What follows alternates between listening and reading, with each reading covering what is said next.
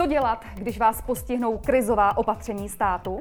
Tyto a další aktuální informace najdete v sekci Korona právo na LegalTV.cz.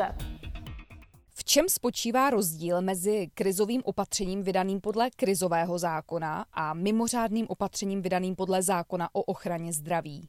Krizová opatření podle krizového zákona eh, vydává eh, primárně vláda a to na základě vlastně tedy eh, hlavy druhé dílu prvního krizového zákona, kde je upraveno, že v paragrafu 5 jsou uvedeny určité základní práva a svobody, které je možné v době mimo jiné nouzového stavu omezit právě tedy rozhodnutím vlády. S ohledem na to, že je vlastně tady krizový zákon primárním prováděcím, eh, nebo prováděcím, ale zákonem, který stanoví podrobnosti eh, podle ústavního zákona o bezpečnosti České republiky, je zároveň potřeba dodržet i určitou podstatnou formální stránku. Eh, ta krizová opatření, která jsou vydávána podle krizového zákona, se podle paragrafu 8 tohoto zákona musí ku příkladu povinně zveřejňovat jednak v hromadných prostředcích a zároveň i vyhlašovat jako zákon, neboli tedy eh, ve sbírce zákonů.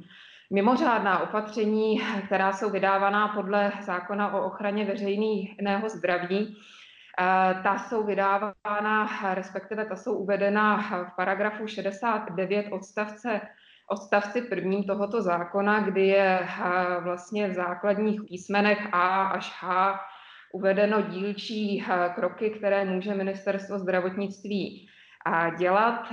V písmenu I se pak nachází, abych tak řekla, takové jakoby sběrné ustanovení, pokud by se v písmenech A až H na něco zapomnělo, že lze tedy učinit i nějaká, teď obecně řečená, další opatření.